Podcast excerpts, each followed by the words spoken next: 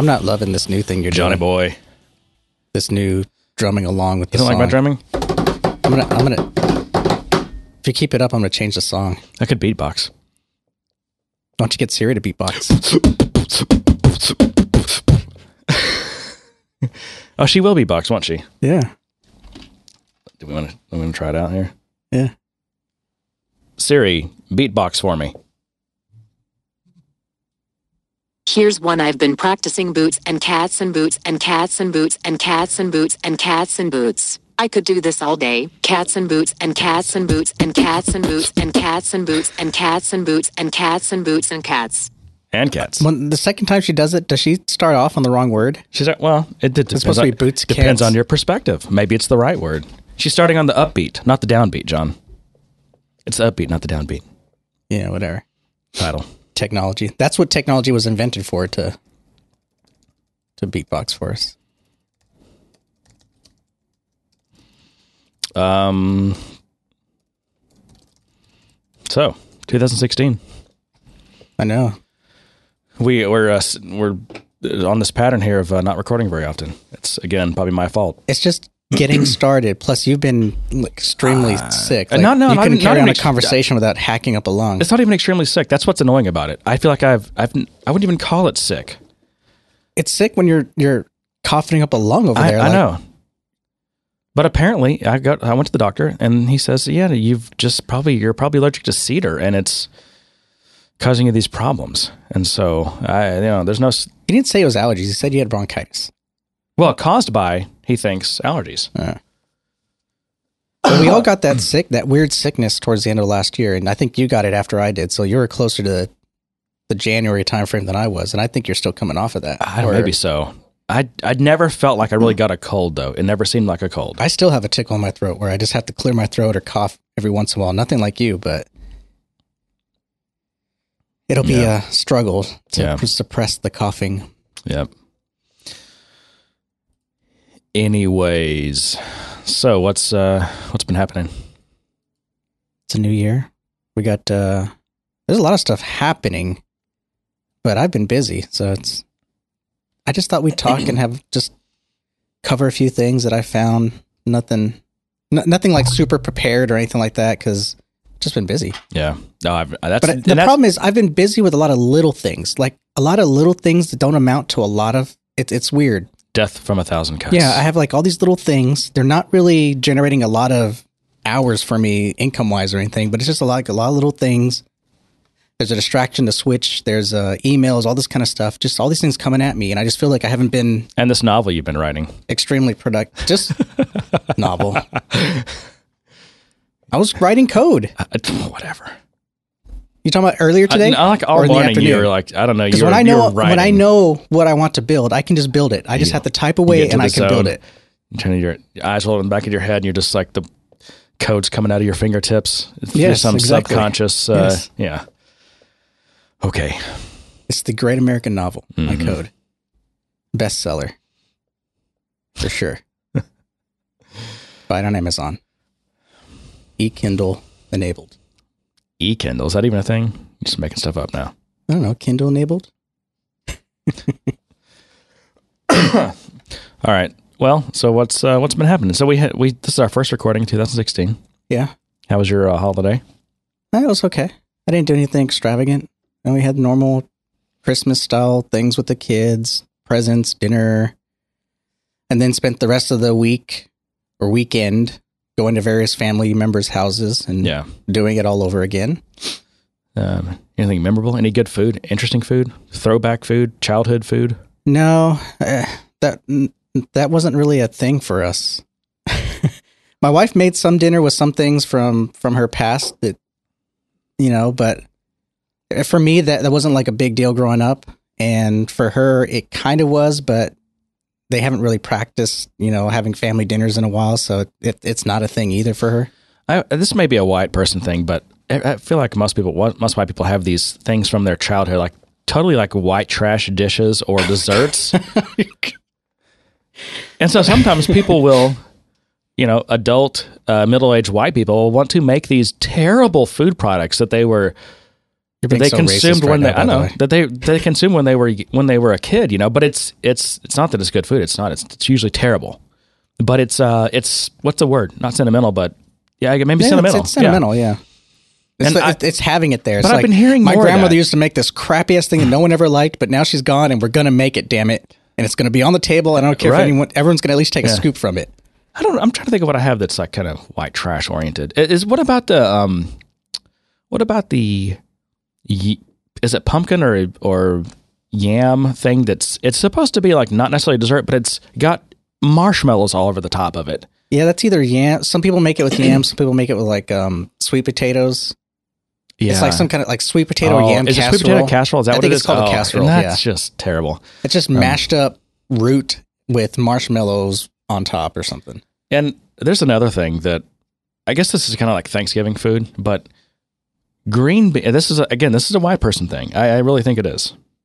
Green bean casserole, which consists of nothing but poor quality green beans with crummy, crappy Campbell's cream of mushroom soup, which has no cream, probably no mushrooms either.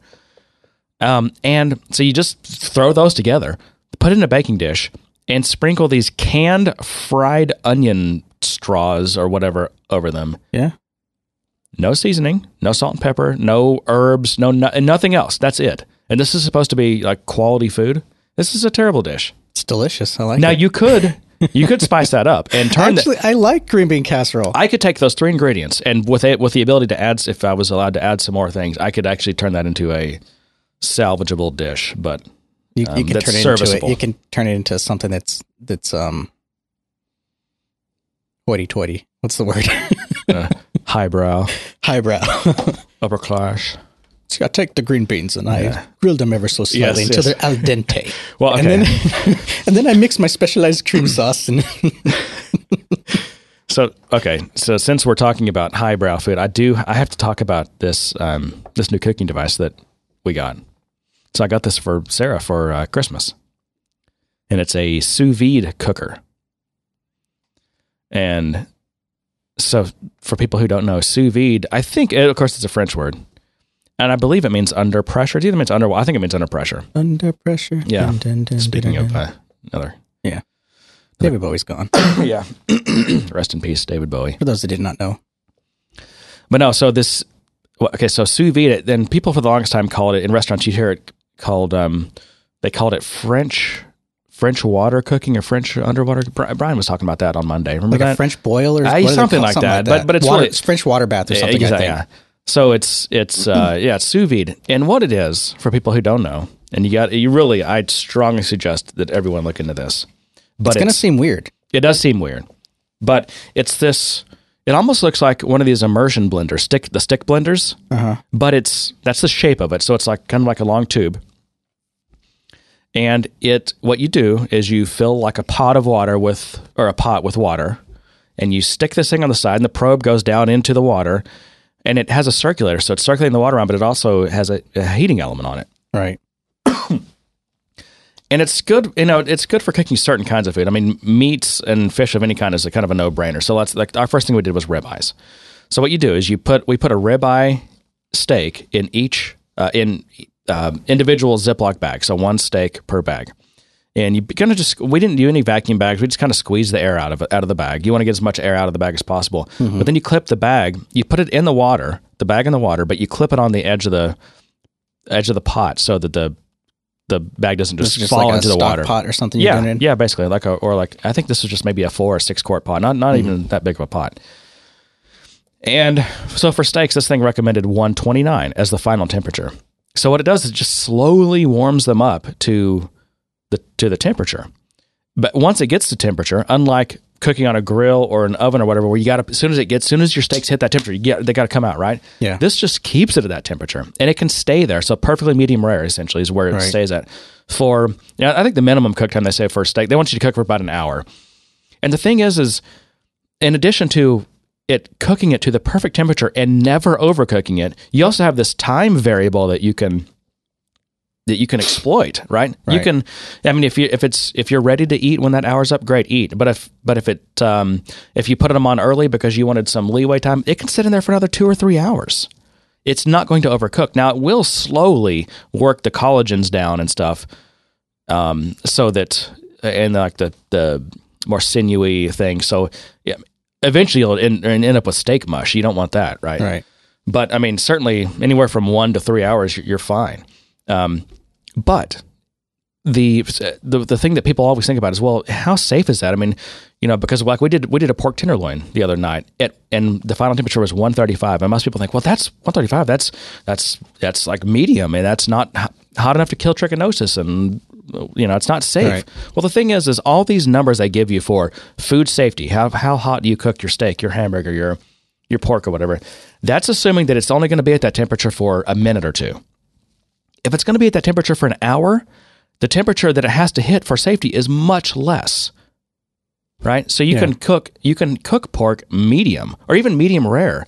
And as long as it's at temperature for say an hour, then it will kill anything. Any living no, nothing living can live through that, right? And so the great thing is now so so it's it, so it, you know it's going to cook it perfectly. It's never going to overcook it, and you've got all this time to play with. So timing of dinners is much simpler now. Right. The only thing it won't do is once it's done cooking, yeah, you have no sear, you have no crust, you no have no Maillard reaction, you have no caramelization, right? Right. Which is what makes Makes good food taste what good. makes food good Yeah. food into great food, right? That's why we invented fire. Right. So the last thing you do, whether it's you know when you did the steaks or the pork tenderloin, is well, we chose to use a cast iron pan. So we get a cast iron pan, you know, smoking hot, and we just put some like for the steaks. Actually, we did um, a high temp oil. I think we just used soybean oil because it can go pretty high temp. But the safflower oil is my favorite for high temp. We just ran out of it. But um, soybean oil in the in the super hot pan, and I'm talking five to six hundred degrees. And then we, I also did a pat of butter because butter browns and it's so nice on steaks. It's just the kind of like a this is like a secret. I'm just letting you know. This is But you can't use letting the you guys butter in on my this is my restaurant secret. What's that? You can't use the butter without the oil on that temperature. No, you wouldn't want to do It'll just burn it. butter. It. would probably Yeah. burn too much. Um, but no, about about thirty, maybe sixty seconds, uh, just long enough to get uh, whatever kind of sear or kind of crust you want on the steak. Um, sixty seconds on each side, maybe, maybe, maybe two minutes on each side at the most, Right. and it just makes the most perfect, amazing steak. Good to know. I mean, I'm I, so sold. I look forward to my next invite to dinner. Well, and that's the great thing about this. If you're having people over, it's great for parties. Because the biggest problem that the, the number one problem you always run into on parties is, oh, man, you know, I got to time the food. We got to time it to be ready on time. Yeah. And it's either ends up being, you know, an hour later, an hour early. And what do you do when it, if it's done early? You, you try to keep it warm, but then it ends up overcooking. And if it's not done all the time or on time, then people are everyone's hungry, and then people start getting irritated because they come up for a dinner party. Now it's nine o'clock p.m. and uh, like there's the food's not even ready yet. You know, it's it's tough. Depleted all the hors d'oeuvres. Exactly. And everyone's getting, you know, drunk by then because instead of eating, they're drinking.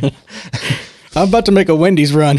exactly. So it just takes all those problems away. And and not only that, but it it literally is in my opinion is the best way to cook. And I mean just the food is so perfect. And it's not limited to just like meat and fish and things. I mean you can do now I haven't done any vegetables yet, but um, a lot of what I've read is they, you know, it just it, it's the similar thing with vegetables. You know, perfect green beans, perfect asparagus, whatever. And you can do big things too. So you know you can you could get a big tub and put a brisket in it, or a rib roast. It just has to be a tub big enough that it can the the meat can sit down in, and you just clamp this cooker onto the onto the right on the inside on the edge of the container. We're gonna actually get a like a big one of those big clear plastic food grade just uh, tubs or whatever Mhm. for for doing bigger things. Oh, cool. Um, the one we have we got is called it's by a company called Anova A N O V A, and they um, they I think were a Kickstarter or their second version they did Kickstarter on. But um, Andy Ihnatko did, who writes for the Chicago Sun Times, and he's on a bunch of podcasts. He's kind of n- internet nerd, famous guy. Um, he he wrote up a, a thing in Chicago Sun Times, and he also did an episode of his uh, Ihnatko's Almanac, I think is what it's called, on the Five by Five network Uh huh. um, where they talked. They did basically like an hour long episode about this thing. So, uh, it's I think it's under hundred dollars. You can get them on. They were they go on sale for like one twenty nine. If it's on, it's like one fifty. I think. Um, it's Bluetooth. It can be. It's got an app for your phone. You can. It, Oh, you can it's either an IoT. Oh yeah, absolutely. It's yes. It's the the Internet of. Uh, The Internet of Things no one wants. it's, it's reporting my the temperature I'm cooking back, you know, at back to Mark Benioff so he can uh, get onto me for not cooking my food to a safe temperature. Maybe I'm not sure. Kind of like that uh, man baby toothbrush. Yeah. Well, let's see the the So your food dentist can links up to your toothbrush, so it knows how long you need to floss Exactly, and how long right. you need to brush. Yeah, exactly. Oh, you just ate a steak. You really need to floss your teeth. Yeah. And if not, then you know the. If not, then it dings your insurance company, and your dental insurance company, and, and your rates go up Yeah. because you're not taking care of your teeth. um, but it's pretty amazing. The food is incredible. Oh, cool. Yeah, that was that was kind of my uh, that was one of the highlights of my holidays. I got to admit. Again, I look forward to dinner. Yeah, we haven't done a we haven't done a gathering yet, but we will. I assure you. Speaking of Internet of Things, is that still happening? Yeah, although, sorry, this cough. This Internet of Things. Um, I, I saw this on a lot of like the year-end list Yeah. and also predictions, and it's. I would. I have to say, overall, it's it's it's fallen out of favor. Like it's it's more on the side of it's not going to live up to expectations, and people are predicting that it's going to. I mean, it's not going anywhere, but just like the hype was overdone and and security is going to be a big issue and you know and everyone no one wants to talk about that when you know when everything around you's got an IP address and is on the Yeah. network then massive security issues and it has they, all these things have sensors right they're sensing what you're eating what you, how often you're brushing your teeth you know what Right. you're cooking your meat to how fast you're driving i mean this is massive security im- implications and and so i think the hype it's it's kind of hit its what's that hype cycle where then the trough of disillusionment and all that you know Yeah. Uh, so I've, I've been noticing that as well. I, I, and, and, also even the stuff that's coming out, it's it's very isolated in in its implementation. So, like the sous vide, it, it's it's probably got its own app. It doesn't integrate with anything. It's not part of HomeKit or whatever Google's home network is Right. or whatever. And that's one of the other complaints about you know the Internet of Things in general is there's no standard protocol. So everything is kind of one-off little pieces of its own technology. There's no greater you know collaboration between the two.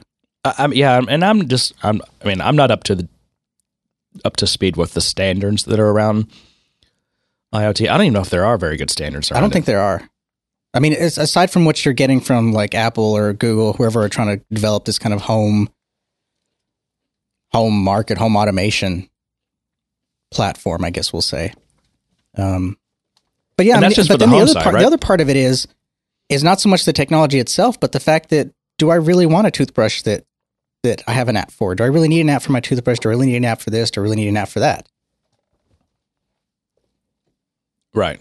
It, it's whether or not, you know, it, it is the ROI of buying something that that's somehow connected to the internet or connected to my phone any much better than you know. Uh, let's talk about light switches.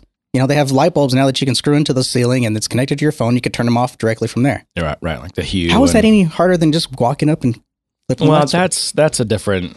I'm just saying. I I think it's cool to sit on your couch and be able to like turn your lights into like blue or purple and for your You little would. party that you're having or whatever. You just sit there with your app, just sitting there Yep. changing lights. Yeah, annoying everyone. yeah. Jeremy's cut off. Yeah. He's playing with the lights. Right. Um, no, I, I think for you know, uh, there's a lot of good use cases for businesses. I mean, uh, you know, if you think of um, like the whole like SCADA systems or SCADA or SCADA, however you say them, S C A D A, that um, they're like remote kind of control. What is SCADA? Um, I have to look it up. But um, I've known like oil service companies that use supervisory control and data acquisition. It's a system for remote monitoring and control that operates with coded signals over communication channels. Um, but like oil, like companies that have you know wells and, and drilling rigs and all kinds of stuff. Um, I think But these aren't new things. these are things that they've wells. had, and, and maybe technology is advancing so they can be more But, remote. but it was kind of like you know one of the but- first. It I even But those though solved specific needs. Those were like those, those were needs of okay, we have this thing down there. We really need to monitor it. Otherwise, if we don't, that you know something's bad's going to happen. Well those We're things, talking okay, about a toothbrush. yeah yeah. I mean, when we're talking consumer market, what is it that we need to be connected? Well, I'm not saying I'm not making a strong argument for consumer. I am saying though for commercial and industrial, there's pretty good. I mean, shipping containers. That's one of the common ones. Um, there's, there's there's a lot of I think uses, but another thing that um, I think has been underestimated or just kind of like swept under the rug or hush hush, don't talk about that is the, just the cost of Internet of Things. It's um, it's more substantial than a lot of the vendors would have you believe to do, to do it right and to do a implementation that's actually going to have an ROI. Yeah, and even people like Salesforce who talk about the Internet of Things. I mean, they're not. They're still not even ready for it. You know, it's just it's still early on and costs too much and incomplete implementations, incomplete standards. Very lax in security. Yeah, I mean, I don't, I'm not making any specific accusations about security. It's just it's something that you know any company that's looking at deploying Internet of Things or something along those lines is going to have to consider. And just the story from a lot of these vendors isn't great. Like, I mean, if you were wanted to consider Internet of Things for tracking, um, maybe your company lets people rent out some kind of thing, and you have thousands of these things, and like you know, you want to Internet of Things these things, right? Does Salesforce have a great story for you? I don't think so.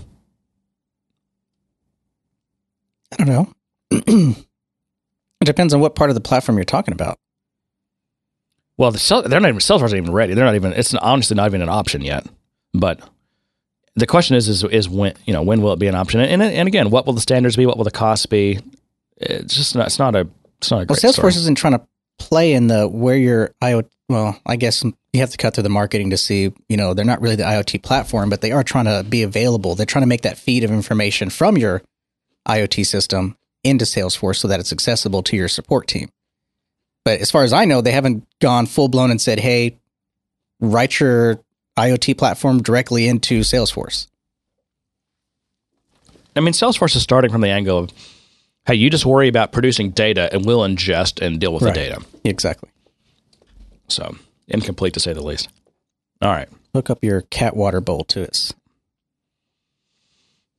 Um, We have a lot of new stuff to talk about in terms of um, the new release coming out, Winter 16. But there was one correction I wanted to make from our last or before last recording. And that's when we were talking about these, uh, um, shoot, configurators, uh, Oh. price quote, CPQs. CPQ, yeah. Um, we had said that Firepond was gone. They still around? No, I, I wasn't sure they were gone. I just hadn't. I don't hear about them very much anymore. Well, that's because they kind of were gone, but then they got Oh, they're FPX. they're Is that they- FPX now, so they kind of got they. I guess they got bought up or re-engineered, or someone invested them and said, "Okay, we're putting in a whole new team here and re- rebranding." Yeah, and so they website. rebranded as FPX. Yeah. So someone had mentioned to us on that on Twitter, and so I thought I'd mention that. Did they have a falling out with Salesforce? They used to be like a. That was one of their main plays was sell, the Salesforce space, and I don't even see it on their website anymore. Uh, chances are, if they had to restructure and rename, they probably had a lot of problems. And I mean, because renaming to get to go from Firepond just like us to are going to go, they don't exist anymore. That that's risky to change your name like that. So uh, the only reason I change your name is if you have some really bad publicity, you know, really bad track record, and you just need to reset. Oh, that's not true. That's not the only reason. There's a lot of reasons. They filed for bankruptcy in 2009.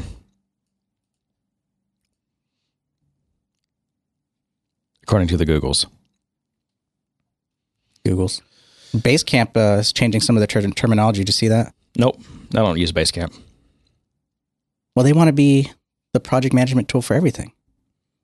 I don't know if this if, if this is a direction they're trying to go towards, or if they're just kind of looking at the community and realizing that people are using Basecamp for other things, not just projects. I don't use Basecamp because it doesn't have Apex.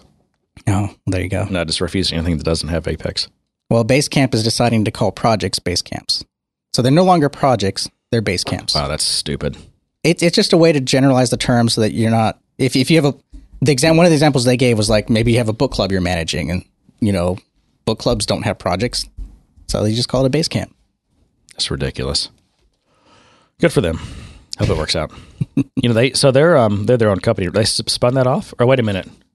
No, what got spun off? Um, the, what was their CRM called? Uh, Highrise. That got spun off. I think they didn't they spin off everything except for th- Thirty Seven Signals rebranded as Basecamp, and everything else got sold off. Right, something like that. Oh, I didn't, I didn't Yeah. follow that. And so Thirty Seven Signals as a name is not a thing anymore. Yeah. Now Basecamp. That was a year ago. Wow. No, that was two years ago. That's insane. I remember looking at it and it was a nice tool, but I just, They've always had nice design, yeah. and and they're all about the simplicity, and I do appreciate that. Um, but the biggest complaint about them is when you need to go past that simplicity. Um, it's not as configurable. I don't know. I, I think sometimes people take project management tools and they try to make them more than they need. I, I enjoy because they don't they don't understand project management. I mean, like for my task manager, I've tried all these different task managers, and they were they required all this folder management and project management and hierarchies of data. And I just went to Wunderlist where I just entered a task and that was it. I gave it a due date and that was it. I don't know. I just I, th- I think there are times in our life where we get these ideas of grandeur when it comes to managing things, and we take something that should be simple and handle edge cases as edge cases, um, and blow it up. yeah, or people that just want to take some ri- ridiculously stupid process and make their, make some project management tool follow that. And it's like, dude, there are there are known and, and accepted ways of doing project management for a for a good reason. Yeah. You know, or too much automation. learn those too much automation can get you in trouble too. Yeah. Doesn't save you as much time as you think.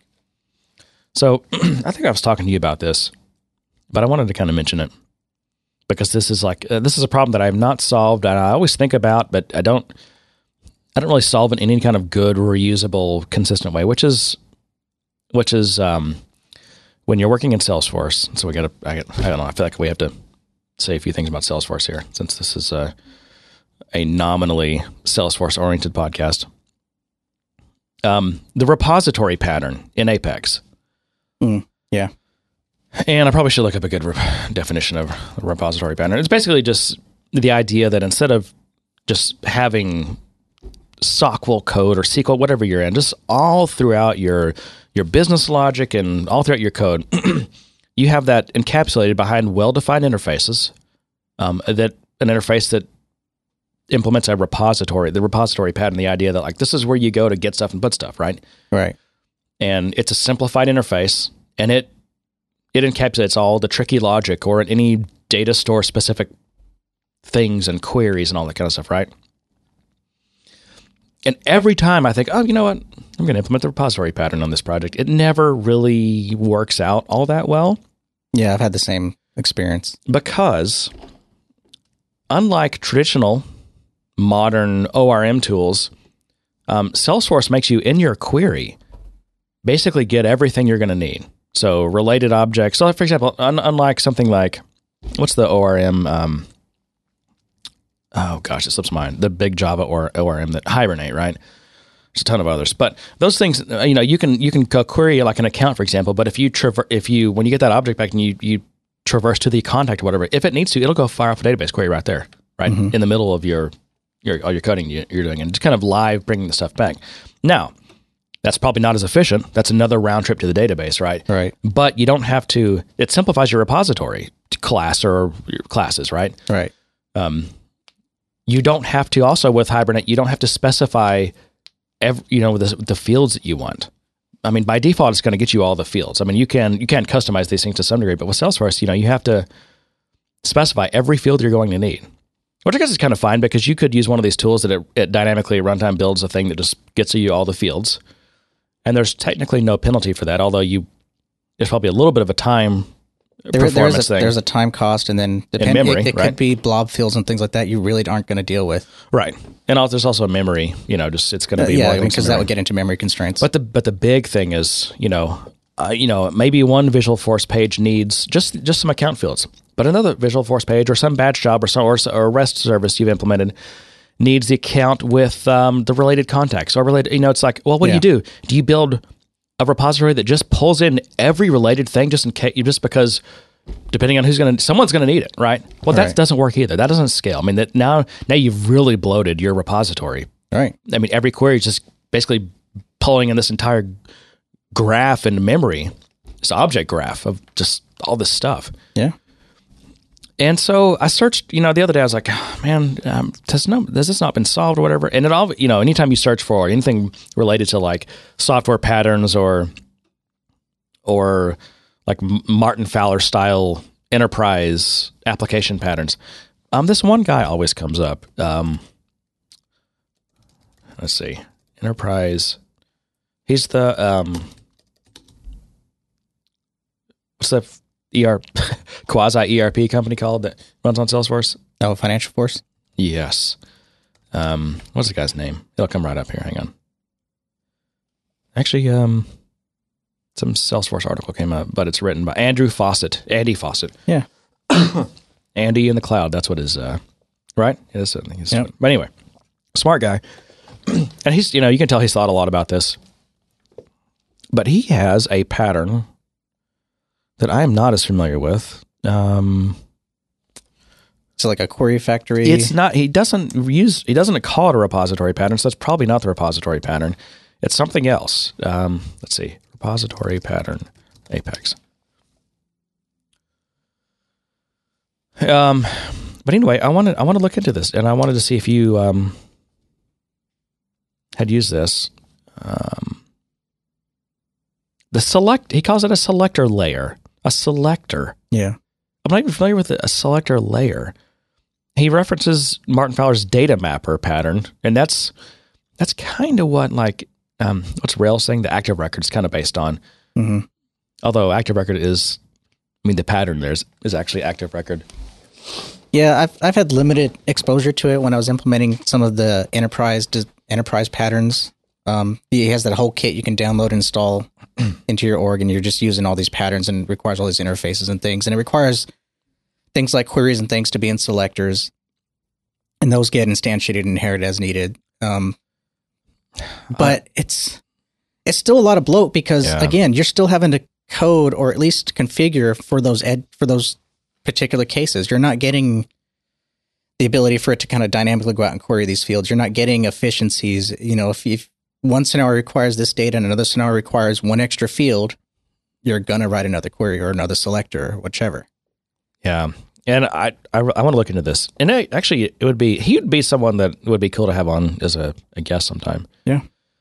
because I've just got all kinds of questions around. And you know, usually what I fall back to is just instead of having a central repository, I just essentially each business class kind of gets its own private little repository that's custom to what it needs. Yeah, we've talked about I mean, that. I still try to keep you know the querying to its own place and and out of you know I don't have queries in the middle of a bunch of business logic and stuff, but it's it's not as good as what I want. Not as reusable, but it's just you know I don't know. The sales again, SOQL is eh, the SOQL and Apex. It's not an ORM.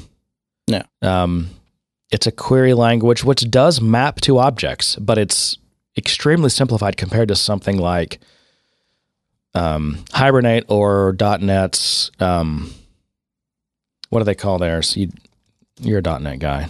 .NET um, ORM. the LINQ. Ye- Stuff? Um, I mean, that's- no. What am I thinking of? .NET I think they did entity have one. frame entity yeah, framework. Yeah, I think they had it, but I never liked it. I, I I've never really liked Of course, they also have- ORMs at all. They also have NHibernate. Well, they're I've always found that you got to to know how to. It's a it's a it's a powerful tool, and it's got it takes. I, I mean, I can think back to some of my first times when I used ORMs, and I didn't fully understand them. You end up impl- you know using them wrong, and you got to know how to use them. Yeah. Um, and they're not for everything. no. They're not for everything. But you know what they're really good at? It's just these CRUD based business apps. That's really kind of what they're for. Yeah. They're not for reporting or high volume stuff or super bulkified stuff. You write custom queries for those, right? Because that's that's all about performance, and you really want to get down to not the metal, but Yeah. you know, you want to be you do want to be handwriting your queries. Um, but for all just the screens and the you know the apps and the business stuff, I almost sound like Bill Cosby there Yeah. and the apps and the business stuff and the queries. You know, it's And it's good. jello pudding. Yeah. um, that uh, that's what it's for, and it's really good at that. I mean, our good ones are good at that. And yeah, it's just this not not great in the land of Apex and SOQL. But uh, yeah, but I mean, to my point, I'm I'm not really missing it because I've I've never really found them to be all that valuable, at least with the things that I've built. In fact, there are times where I've, I mean, this is to my own detriment, but I've built my own and really, they, they I've screwed up. You know, I've I've loaded way too. You know, I didn't conf- put messed up in my coding or messed up in in some kind of criteria logic to where all of a sudden it tried to load the entire database into my my my, my model. Yeah. And so I don't know. I just I found Uh, them that's when- risky, that's when you're doing dangerous, really easy to kind of screw things up with. And I really find, you know, A lot, fine a lot of people, a lot of people say that letting you know your average developer write queries is a dan- is a risky and dangerous thing to do as well. True, but I mean, I've also been on projects where someone's implemented full ORM, full all these other kind of stuff, and it would just seem like way too much bloat to do something really simple Well, that could be too. in certain situations. Yeah. Um, but for typical enterprise app, you know, Well, I- I I mean, think- well, let's talk about that. I mean, Okay. for Salesforce, we're not writing. Oh, Well, we are at times. No, we are. Depending We on are- the scenario, we're writing full blown applications. 80% of the time I'm writing just CRUD apps, right? But uh, Essentially, yeah, ninety percent of the time you're writing a trigger, you're writing some kind of business logic handler or whatever processor, and mm. I mean, really, you're going to stick an ORM in front of that? I want an. I would like an ORM to be my repository for all these things. Yes, I'm not all for mo most of these things. So I'm so I'm not rewriting query logic every time I do stuff. I agreed. I mean, it, it the idea of it is sound. It's the implementation that uh, and the value you can get out of it in Salesforce is. I don't think it's going to buy you much. Well, because there is no quality ORM in Salesforce. And that's why, again, that's why I'm. I always think of, you know, there, is there a better way I can implement, you know, kind of my own, just not not an ORM, but just an, a, re, a repository pattern. Um, I don't know because the, the only reason ORM works is because of the speed of the query. Is is the fact that it can very quickly go and grab more information. Usually, the ORM is fairly close to the database. yes, right. In this case, we're miles away from the database. Mm, no, the Visualforces. The your, for example, let's take a Visualforce. Your Apex controller. It's running right there in the data center with the database. I'm not talking about the data center. I'm talking about the, the distance I'm talking about is the layers of security, all the of you know filtering, all those kind of things that sit on top of the actual database before you actually get a record that it has to go through. To me, that is distance. That's why a Uh, query yeah, will this- take this is Salesforce's will take problem, a not my- minute not or my a problem. few seconds to Yeah. get some data back versus you Yeah, go and write a every SQL app, every app requires security, whether you're using Salesforce or whether you're building a Java system. Yeah, everything. Requires But not true. That those layers of, of of code sitting on top of the database before we get access to that information does cost time. Well, sure, but it does in any system. That's my. That's what I'm I mean, saying. as someone who's never worked on Salesforce, you know, query a million records in your in your database. They'll go, sure, no problem. Okay. Go, ask someone in Salesforce to query a million records in Salesforce. They'll be like, oh crap, let me get my bulk API implementation done.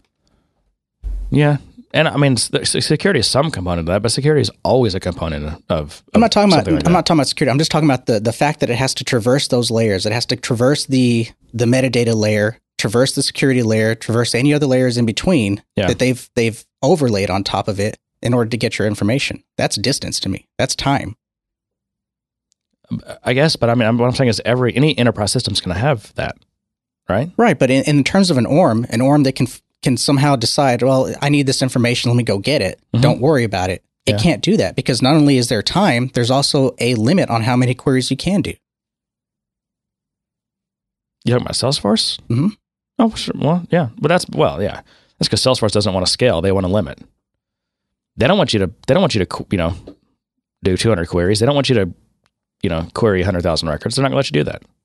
I, think I think the selector pattern is probably better in this case than than a full blown ORM. Well, ORM's not even an option. I'm just saying. Yeah. I mean, I know you'd like to find find a solution to the repository pattern, but I don't I don't think I don't think that applies to Salesforce with the way Salesforce is implemented is implemented. Yeah.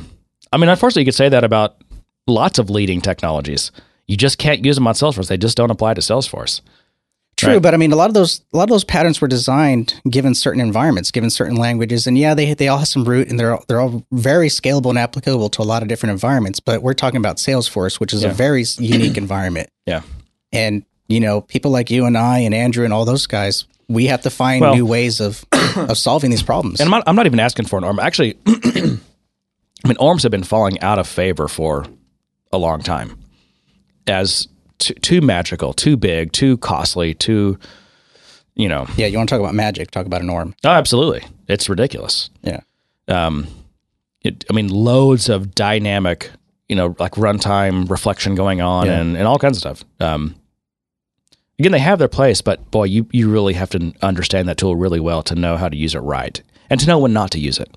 That's when I think people, that's when people go, but anyway, they, Yeah, I, refle- reflection is probably another factor that you'll never get an ORM out of I don't, I don't think ORMs are near, especially with the, with just the way that typical application architecture has changed. You know, you've got microservices and you know the twelve factor app idea. Um, Orms just really don't fit into that very much. I mean, you're typically going to be writing your own simple, again, repository pattern probably, Yeah. um, but you're not going to be using an Orm. Well, especially since our applications are much more distributed. They're mobile now. They're, you know, they're web based. So, so the cost of transaction of, you know, making another request is expensive. Yeah. Anyway, so I guess the bottom line for this is I, I want to look into this selector layer. I hope it's not one of the things though you have to buy into like this all this other stuff, this whole framework. You know, it just keeps pulling in bits and different things, and next thing you know, you've got you know eighty seven I- I that- eighty seven layers to your app. If, if I remember the enterprise patterns when I downloaded it, it, you could use bits and pieces of it, but there were yeah. parts of it that were kind of fairly dependent on others. So you kind of just needed the whole thing. Yeah. which it's a great set of classes. And if, you know, it can be a little intimidating. I mean, I, I looked at like the the unit of work implementation, and it's just because, uh, and it's not it's not Andrew's fault.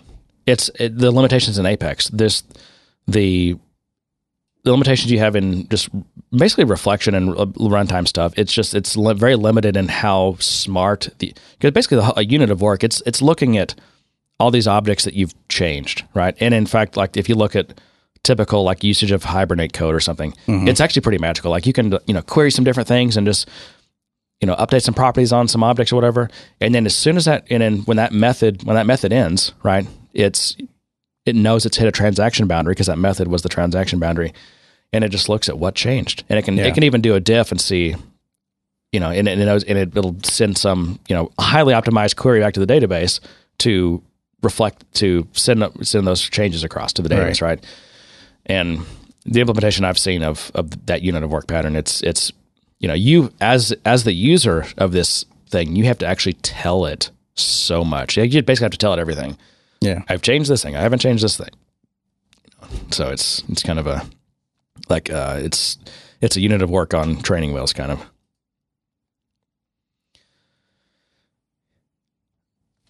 Moving on. So All I have a suspicion or a I don't it's not really suspicion. I I I think ExactTarget Marketing Cloud is next up to get the lightning treatment. And I say that because the, uh, ExactTarget actually has this UI framework called Fuel UX.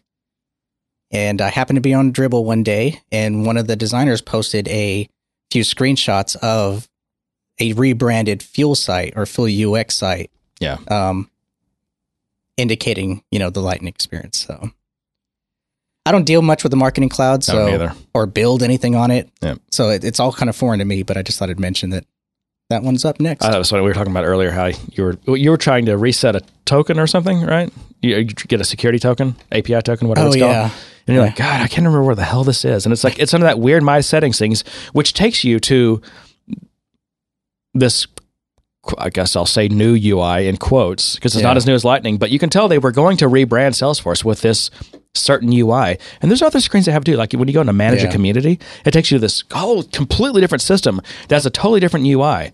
And they kind of got some somewhat they, they down weren't that like road. they weren't like acquisition UIs. They were just No. these were just like this new Yeah. direction that they Yep. were they were kind of tr- you know putting this new design on it. It's like someone started that and then they quit and went to work somewhere else, and no one, no one kept going. And they're like, "Hey, let's just uh, let's do something else. Let's do uh, lightning." You know, No, I don't think they quit. They just went in a new direction because they realized that just putting a new f- pretty face or more lipstick on on Salesforce wasn't going to work. I mean, just the different the the, the number of kind of UI paradigms, and then you've got um, things from acquisitions, flow, and Well, that's why if I'm happy about this about seeing this different. marketing cloud thing because you know that that is one way to kind of tie your interfaces together to make everything seem the same is to make sure that they look and act and function in a very similar fashion, regardless of what the back end is. You say make sure, but the thing, the, the, this is enterprise software now with all these different, you know, they're spread so thin now that it's they're never going to be unified. As soon by the time they finish implementing Lightning and everything, they will be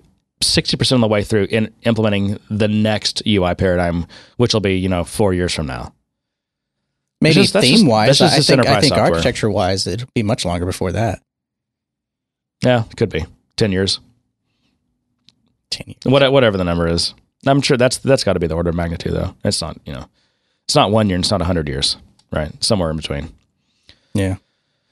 Have you had a chance to look at the new uh, release notes? No. But before we get into that, I did. I want it's just something enough fun that I want to cover Fun. because we'll probably have to. End, we're already forty five minutes in. We'll, we'll have to finish. We'll have- I'm sure release notes will take us to the end, right? Yeah. All right. This is something I always like looking at every year. It's um, it's Lake Superior uh, University ha- publishes a list of banished words at the beginning of. It's either the beginning of the year or the end of the year, I guess. Hmm. So I just wanted to cover those words because boy, they got some good ones here. All right. The first one is so. it is banned. How do they Um, spell it? It says it says just so. Oh, okay. Yeah. So the this is fun, kind of funny how they say this. So the word that received the most nominations this year was already banished, but today is being used differently than it was in 1999 when nominators were saying, I, "I'm so down with this list." That's why people used to use it. As in, Yeah. um, Now that's, I guess like really that's an ad, it. I guess that's an adverb, right? I'm so down, you know, whatever. Yeah. Now they're starting. They're using Yeah. it as a quasi conjunction. Well, that was one of my words that I had to get dinged on because I kept. I would start. We'd, we'd start the podcast and I go, "So this happened," and I'm like, "I got to stop saying that word." Yeah, exactly. So, uh, like, here's an example. So, my dad was into classical music. You know, it's like you don't start a sentence with "so" like that, unless you're continuing. Unless it's a conjunction, you're continuing something. Right. You know, I took the steaks out of the freezer so that they would be thawed when we cooked them. Right. You know, it's like so that's a good one. So, so. I also banished you from using that voice. Yeah. uh, next one, conversation. What's wrong with conversation? That- because it's the way You and I are it. having a It- it's- conversation it's- right now. No, it's the metaphorical. Con- it's it's when Obama gets up and talks about we got to have a conversation about race or whatever. You know, oh, so so using the term it's, in a way to say that we're going to have a conversation, but there's no two way communication. yeah, we got to we're gonna have a conversation about guns in this country, gun safety. conversation. I, I still don't understand what the what the problem is with the word. Online publications invite us, invite us to join the conversation, But it's a one way, u- it's a one way conversation. It's not even that. It's just us. you know, it's like everyone yelling into the ether. yeah. I, I still yeah, that, yeah that's the one way conversation I'm talking about. That that bugs me. Let's have a conversation about that. Listen to everything I say and shut up. No, it's, honest, it's a conversation. Okay, I've been used to that voice too. Especially since I'm sitting across from you, you- I get this weird face from you. I'm getting kind of Yeah. creepy here. About Um, to- Yeah.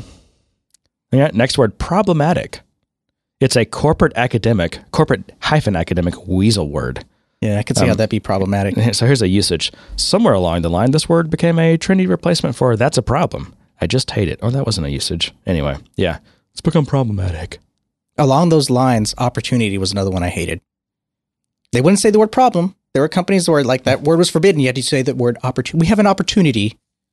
Yeah, The system stop billing Yeah. customers. exactly. yeah, we have an opportunity, which is our revenue has dropped 800 percent because you know whatever. So I guess that's an opportunity. Oh, now Benioff is not going to like this one. oh no, Yeah.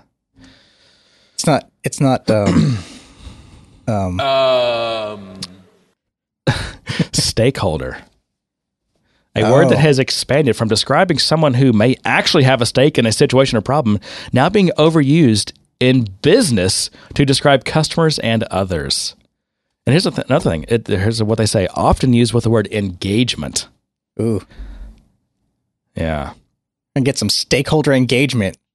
Double whammy. Oh, and they also socialize. We need to socialize this concept with our stakeholders. That that form of socialize, that's got to go. But that's that was years past. I mean, I I think I had that on my list for like seven years ago. Yeah. Um, price point, another example of using two words when one will do. Yeah, it's the price. Yeah. What's this price point? Just an extra word you tacked on there, so it sounds fancy. So it sounds like you you know your MBA was worth its money. You paid for it. I don't know. I mean, doesn't doesn't it? Isn't it supposed to to refer to a certain set price that you're trying to reach, like a you know a point in time or a point in the trend? I guess. All right. Uh, next one secret sauce. Usually used in a sentence explaining the secret. Yeah, I don't want to. I don't ex- hear you use word secret sauce in your any of your voices. Okay. um, now, I guess these are not just necessarily words or phrases, but anyway, next one break the internet. ah, I'm sick of that one. That, it needs to go, doesn't it? It does. Yeah, a phrase that is annoying, annoying uh, one online word watchers around the word world. Wow. Easy I wonder how many say. people actually believe that the internet gets broken every time Kim, Kim Kardashian flashes her butt. I don't know. Uh, here's one for you. Oh yeah, let's walk it back. A, s- a slower back pedal. That's It almost like- passive it seems like- aggressive it to seems me. like Walk as- it back. As if every politician who makes a statement has to walk it back, meaning retract the statement. Uh, presser. I never, uh, yeah, shortened form of press release or press conference. A presser. I don't know. I would, ooh, this sounds disgusting. Man spreading. A word that is familiar to those in bigger cities where seats on the bus or subway are sometimes difficult to Oh. find. yeah, that's right. and you just you just sit with your legs wide open. Is that what that like- means? Yeah, you're you're like just take taking up real estate. Men don't need another disgusting sounding word thrown into the vocabulary to describe something they do. You're just taking too much room on this train. Be more polite. Man spreading. Yeah, I you, you, you never you never gone to like some public place and there's a seat next to or on either side and there's like some gigantic like ten foot tall guy and he's sitting there with his legs spread out and there's like no way you're gonna sit next to him. I just drive my car everywhere. I'm not talking about cars. It could be the, sitting at the airport. It could be anywhere where you have to be engaged I with a crowd and try to find a seat. It's worse when it comes to like benches and things And- where there's no defined seat. And this is a man, man thing. Women don't do this. Well, women don't tend to sit that way. Okay, that's that was all I was Yeah. asking. All right, here's another one. Vape. Oh, Vape yeah. and vaping used to describe the act of smoking e-cigarettes. Another strange word. Anytime I hear someone say vape, I'm thinking pothead. Really? Yeah. It What- just seems to be that culture. Like, Well, they did start vaping it's, it's, before I think people who like do e-cigs are like, I, I have an e-cig. Yeah. But people use the word vape, it's like, it's they're like part of that culture. I don't know, man. The smoke, there's all these shops that have popped up to sell the nicotine juice. I mean, those are all called vape shops. Yeah, and I bet they got a back room where you can get some other stuff. Here's one giving me life. The phrase that refers to anything that may excite a person. I, Jeremy, you give me life. I don't, that's weird on multiple levels. Um, physicality.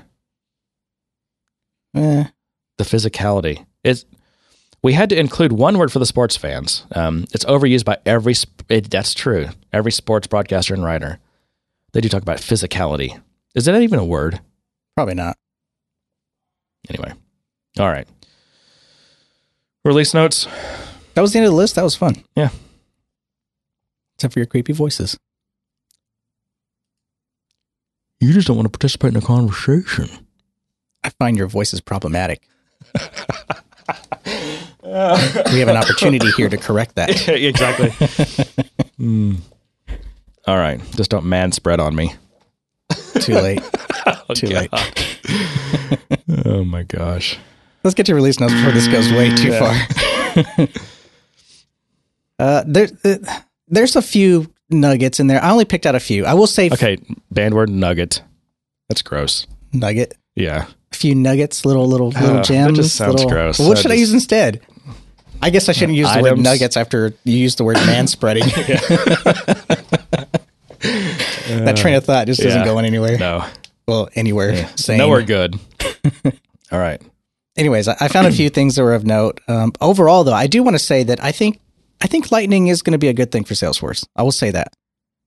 Oh, I do too. But hold hold on, before I get to that, I, I forgot. I wanted to say something before I got into release notes because it was kind of funny or funny to me. For the first thirty minutes, I was reading release notes. I kept thinking, For the first for the first 30 minutes? There were multiple 30 minutes? oh, it'll take hours to read all the release notes. Are you kidding me? If you really study them, if you're not just Does anyone do that? I do. I'm sure there are actually these uh, 9X certified people it's a requirement of the MVP. To, to read. you must read all release notes three times over. Yeah. There's a log and everything. Wow. So that's what it takes to become an MVP. Damn it. Uh, all right, so so I'm sitting there cursing and I'm making all these notes, like these really what the f notes, because I'm going, really, are they really layering on lightning this heavy as if they just announced it? Guess what I was doing? I was reading. Oh, the they're gonna milk this for I was reading. years. I was reading the freaking winter 16 release notes Oh, yeah. Because I'm thinking winter, You fail. not spring. So then, so then once I once I corrected my mistakes, I started started over and started reading the the summer 16. I mean the spring 16. But it still is heavy lightning. Like every every section still feels the need to describe lightning in general. Yeah. Like there's it's not as heavy as the Winter Right. 16, but it's still there. You know, like they it's just there. Yeah. It's like the release notes are are a I gotta stop using the word like. It's still novel. Uh, that's yeah. Um and um I'm going back to my my words. but uh it's it's still We're gonna have to get our counters back out. I have it. I don't know. I think mine's in my bag somewhere. Yeah. Anyways, to me he has no idea. You have no idea. I don't.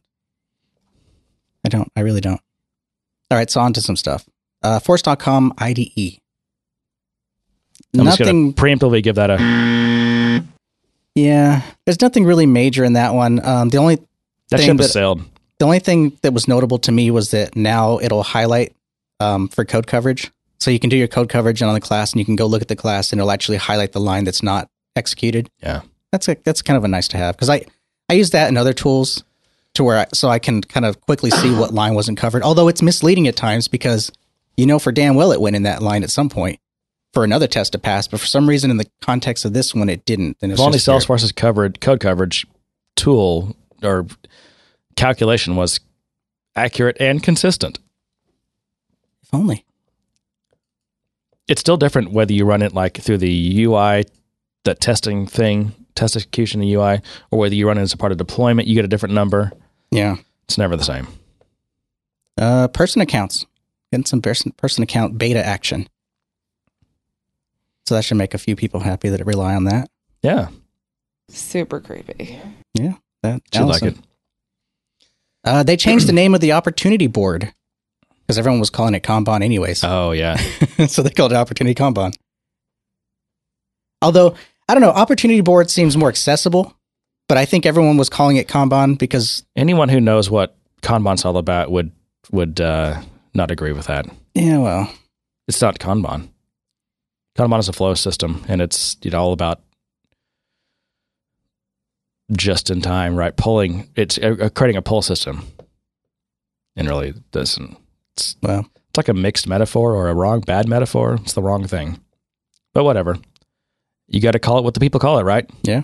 Might as well give in. uh, I'm, I'm just actually, I think it's kind of cool that people know. I mean, think think about back in the day, like when you and I met, right? I know. I mean, how many people knew what Kanban was back then? Only people like in manufacturing. yeah, I was going to say just people doing in warehouses and it manufacturing. wasn't. Even, it and- wasn't in software development yet. No. I mean, when people in software development started talking about Kanban, I'm like, "What? How do you know this? What are you? Yeah. What are you doing? How do you?" And I'm like, "Wait a minute, that does." Because I'd always thought those things kind of would apply interesting to software process, right? We're going to start Kaizening our code, Well, we kind of do. You should, right? I guess. I guess by definition. But- yeah. You Uh, we just don't. We don't really call it Kaizen, but you kind of do. You always should anyway. Those are always fun. Uh, opportunity team. So now you'll be able to view the opportunity team in the Lightning experience. I, I- I make that notable because, you know, when I said that I think Lightning's a really good thing, uh, it's because as they add these new features, they're not really having to re-engineer the screens or anything. It becomes just another component that can now that is now available to the screen or available to your layout editor.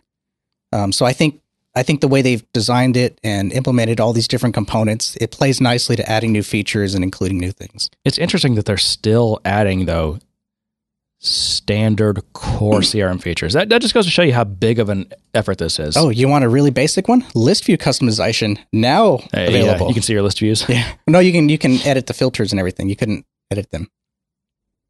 Oh, okay. Yeah. Uh, this one's actually really nice. Um, uh, pop out email composer. So now you can get a little pop up window instead of going to an entire new screen to send an email. Is it a new entire frame, a new browser, or is it or is it a I haven't played with it yet, but from what I've seen, it's just another little hovering div floating on the screen. I mean, some of these things in Salesforce still are just window.opens, just a new pop up and No, it, browser it did not look like an actual Okay. browser window. It Yeah. looked like you know a floating div. Yeah. So It's actually they're ten years later they're they're actually creating something that resembles a single page application. yeah. It's good. Uh, it just moving on to some deployment stuff. Don't get too excited. Oh, sorry, fighting something here. Um, there's gonna Some of these. no, I was fighting a burp. Okay. Want to be help you. rude? Yeah. Uh, they they say they improve the sandbox copy engine, but it's only going to affect people who are using you know full sandboxes with templating. Any everything else is just basically a straight copy, and it takes what what it takes. But I guess the algorithm for figuring out which data to bring over and, and all that kind of stuff they've improved. Which I've never had the opportunity to even use that sandbox templating I use copy. yeah, I use full sandboxes, but I don't. I've never used the templating thing. Yeah. I've never Um, had to. I guess it's. Although if you do have a ton of data, I could see how bringing over certain. I'm always scared though because anytime you only bring over a subset of data, it's now it's not a, now it's not I your know. yeah. I I, don't know. know. It kind of defeats the purpose of having the full sandbox. But it does. I could. I, I'm sure but at times it's for it. better than nothing. Right. And Oh, people are paying for other tools that that will do something similar, which is create, grab a subset of your data and bring it into your sandbox environment. Um, this one's actually welcomed. They're increasing the number of developer sandboxes you can have. So for enterprise, you used to only get one. You will get 25. I, I was gonna say I, I I know for a long time you've gotten multiple now. Well, unlimited, you've gotten 15. Okay, You've, you've been work, you've been working mostly with unlimited, but enterprise only got one. just one developer. Yep. No. Yep. No way. I was just on a project today. That's where the I had lowest to create one, a right? The one that sandbox, gets like and it 10 was meg or enterprise, something? And I had one developer sandbox, and that was it. Man, I haven't seen that in a long. I mean, I've I've no client that I'm working with has that love a limit. because they're on unlimited, No, they're not. or they've asked for more. I don't know. Either way, that's what the documentation said. It says you're going from one to twenty-five. So en- enterprise one to twenty-five, unlimited fifteen to fifty, performance thirty to one hundred. I have no idea what these freaking I don't either. names mean anymore. I thought unlimited was the top, and now it's performance, and I really don't. I don't know. Only Salesforce can take something that would should be so simple, as spinning up a new instance and make it incredibly complicated and costly and Yeah. f- Now- failure prone. we talked about something and I thought this was I thought this is what it was, but it wasn't. You remember when we were talking about deployments and we we said there's really no way to after you deploy it to run code. There's a new feature being added, but this is only to refreshes. So you can create an Apex class with some code and after your sandbox gets refreshed, it can run some code. And so that'll let you kind of either change some data to match whatever the sandbox environment should be or things like that. So whatever you need to do post refresh, you'll be able to write some code to do. So as long as you can do it in code, you can do it. But it wasn't what you and I were hoping for, which is I just deployed this to production. Now run this postscript to either set up some data or or do some things. and make it part of the deployment so it either succeeds or fails atomically. Right. Um, development stuff. They've updated custom meta type, or they have a beta for custom metadata types to support pick lists, which is welcomed in my opinion, because it was pretty much straight text and almost like custom settings. Yeah. And whenever you, because you have the ability to let users modify certain permissions, you kind of want to know what permissions they they'll put in. Like you don't want them to typo some setting or some configuration you want. So pick lists obviously are the answers to that. Um, and then another feature is you can upsert metadata records. Strange limitations that now you they're releasing, and I'm just like, oh, okay. This one's weird. I don't know what this one's about, but it's Visualforce with Lightning experience beta. So I guess you can flip switch and your Visualforce will render using the Lightning experience. I'll have to play around with that and see how that works. I, I still don't understand how most Visualforce is going to work with any of this. I don't know. So I'm curious about that one. I'll have to start playing with that one and see how it actually works out. Um, for Apex, they added this new thing. It's I don't know how I feel about it. They're they're giving you the ability to kind of create these what they call test suites, and all it is is just a grouping of different tests. So you can create a group of tests and say run this run this group of tests. So it gives it gives That's you a way to to kind of organize your tests a little bit so you can run them all. If you maybe you're building a solution and it's made up of ten classes with ten unit tests each or Yeah. whatever, and you can group those together.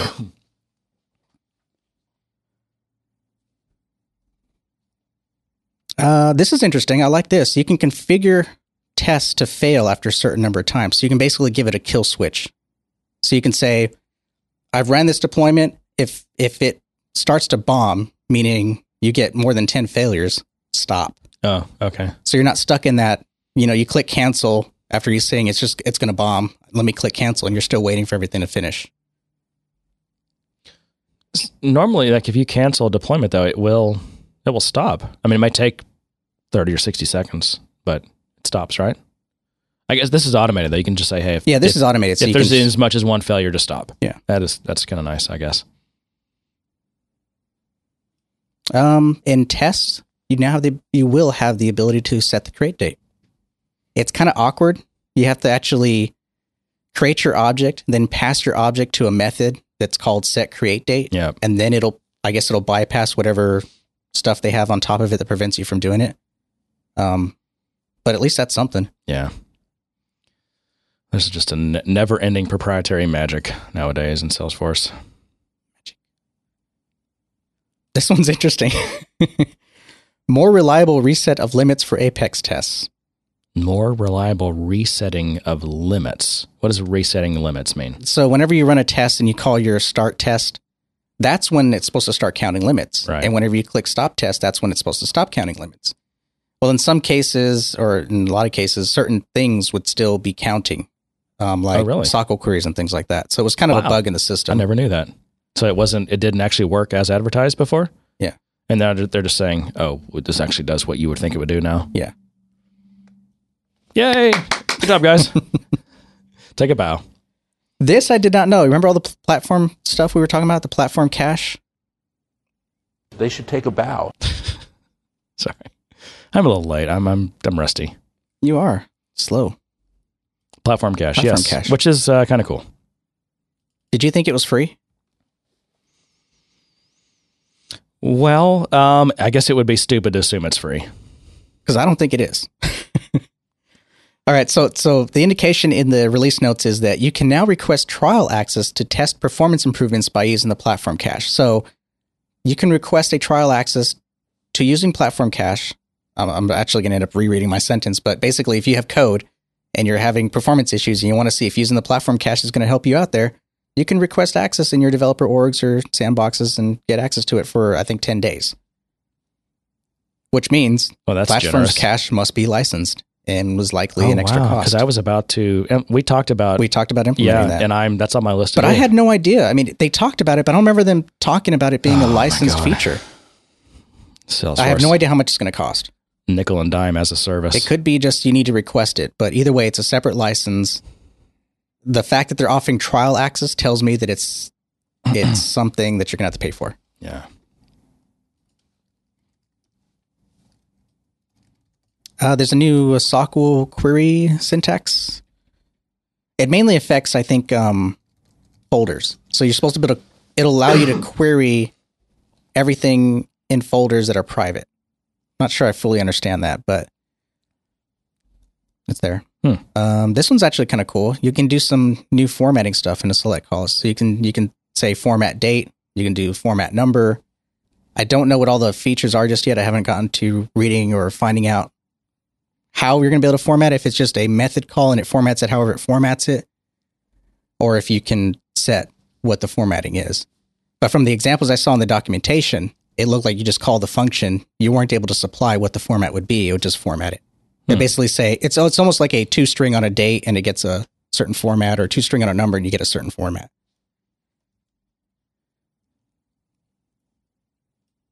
Um, the other APIs they had new stuff, but nothing that really jumped out at me, and there's nothing really pressing for me to use that. Um, the only thing I wanted to mention was the bulk API will now support JSON as a request, response, and a payload. So versus getting XML and all this kind of stuff, you can just leave it in JSON.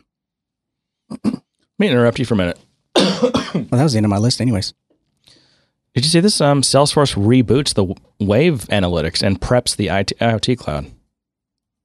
This is today, hot off the press. Hot off the press. It won't be when you listen to it. Um, Salesforce has successfully rebooted Wave. It's also apparent the company's trying to avoid the sorts of misstep that plagued Wave as it prepares for Salesforce Thunder.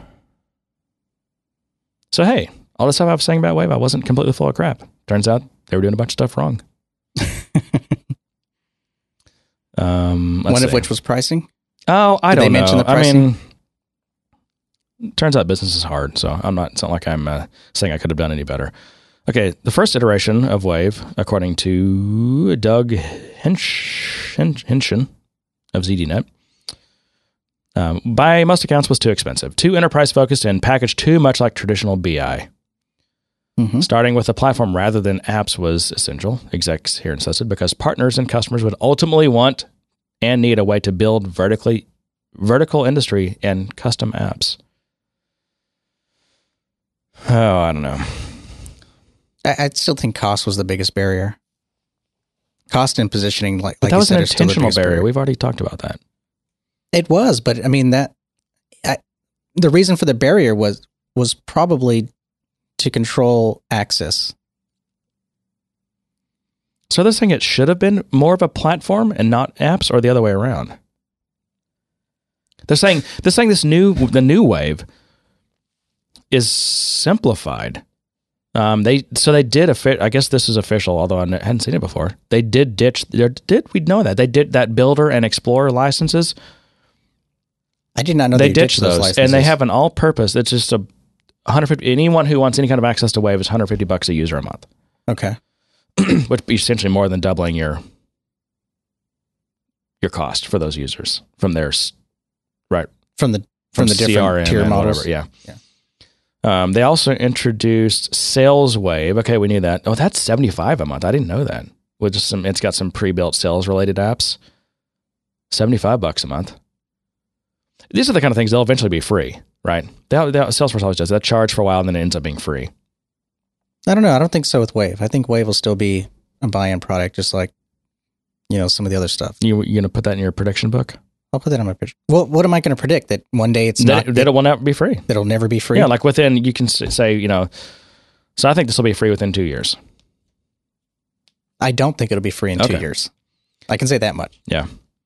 Uh, it says that so the apps are supposed to speed and simplified deployment with you know just user and I guess like use case specific data flows. Wave sales wave template have templates for stuff. Um.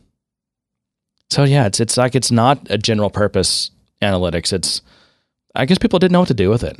Maybe for for your typical CRM user or CRM admin, maybe they're just like, yeah, this is too like low level, which I could totally see. And uh, if you're going to build an analytics tool for Salesforce, right out of the box, you think it would be just all about opportunities and forecasts and who am I selling to and why am I not selling to these other people and all this kind of thing. You know, it should be all plat. It should be domain specific the domain of selling stuff. Well, I mean, that's what people got with their dashboards, and that's what people I think who were looking at it expected it to be was like their dashboards.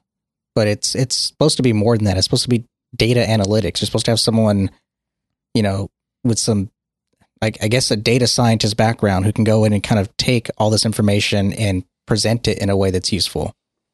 And it, it's it's only useful to a key group of people that are that are trying to make high level decisions or at least view this information from a high level everyone else already has what they need at a granular level, and that's the dashboards and the reporting that they have in Salesforce.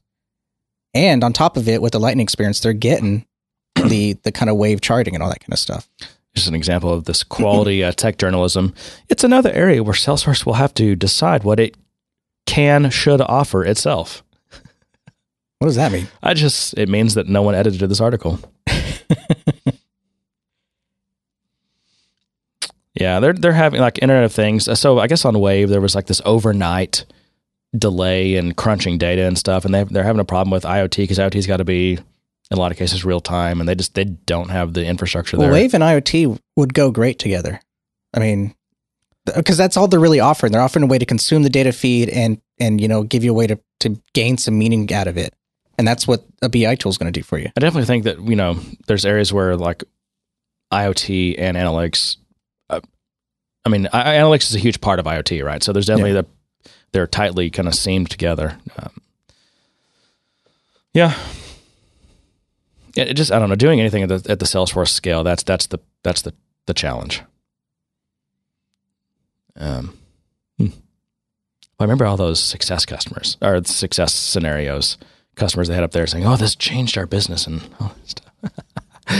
I always listen to those. I'm just like, wow. And for anyone who, who anyone that uh, are at these events or listening to this that don't realize what a load of crap all this stuff is, I feel sorry for them because it is a load of crap. Well, it is. They got a free ticket out of it. Salesforce. That's true. probably got some uh, license discounts too. Hey, come on, Dream, come on stage at Dreamforce. Tell us how wonderful things are. Right. We'll let you use Salesforce for free, and you give us some man baby toothbrushes for free. Yeah. well, I think we talked about it before. The the the the the guy that brought in the tool is never going to say how crappy the tool is. Right. Exactly. it's not going to put his head on the chopping No. block. Yeah.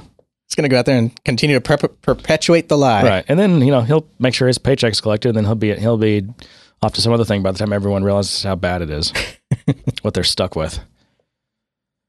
Uh, no, but I I like Wave. I just I just think they they did brand. I mean, I've always said that they branded this as this BI thing, but it was very limited. It didn't have all these other things that these BI tools had, like the statistical analysis and all these other kind of tooling. Well, and we had those conversations about like what type of what which type of BI are they trying to be here? Yeah, exactly. And we just I still am not sure. I mean, so I I, don't I know. think this is good for them to kind of bring it back in, simplify it, create a better message around it.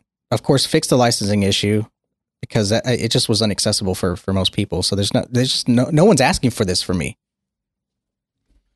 It seems like, and maybe again, maybe this is just a scale problem. Once you get to the point where you have hundreds of thousands of customers, like Salesforce does, and you're, you know, almost ten billion dollar company, how do you announce a new big? How do you build out right before you even announce it?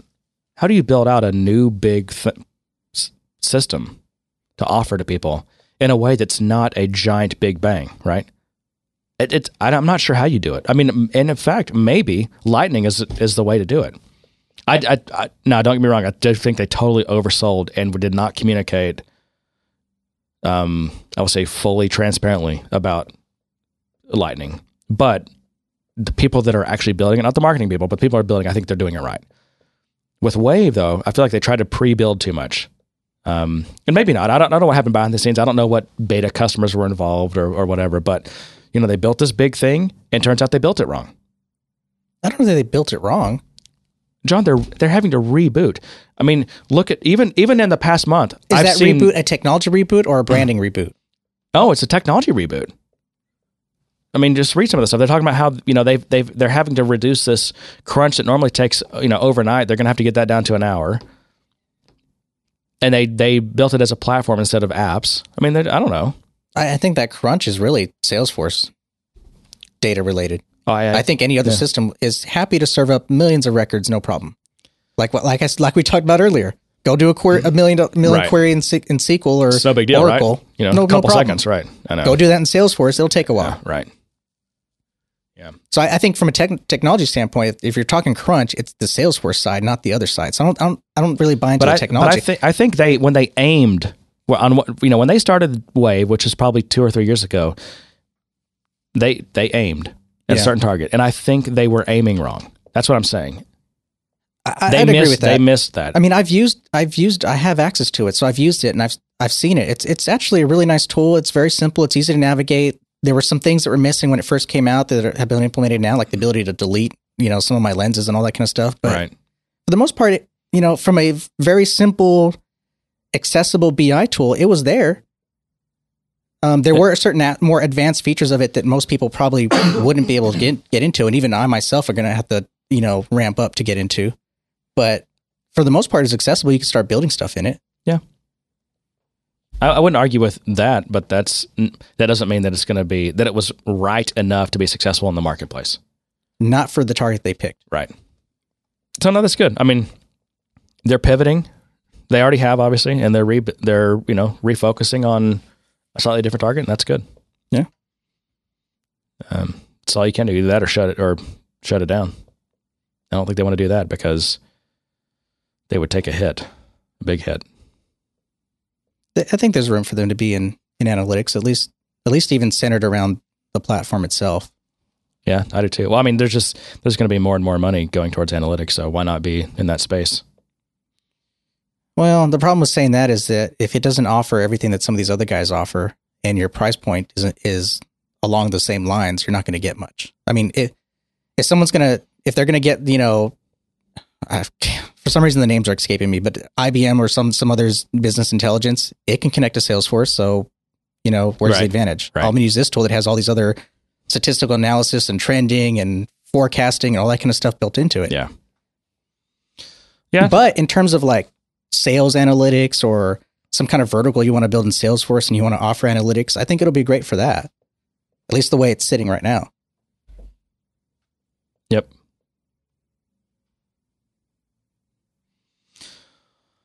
Well, what else? Is that it? Are we good? Yeah, we We're, went we're longer over than I- time. longer than I intended. Yep. And to that, I say, good day, sir. Adios, senor. and cats and boots and cats and boots and cats They should take a bow. That was fun. Except for your creepy voices. You just don't want to participate in a conversation.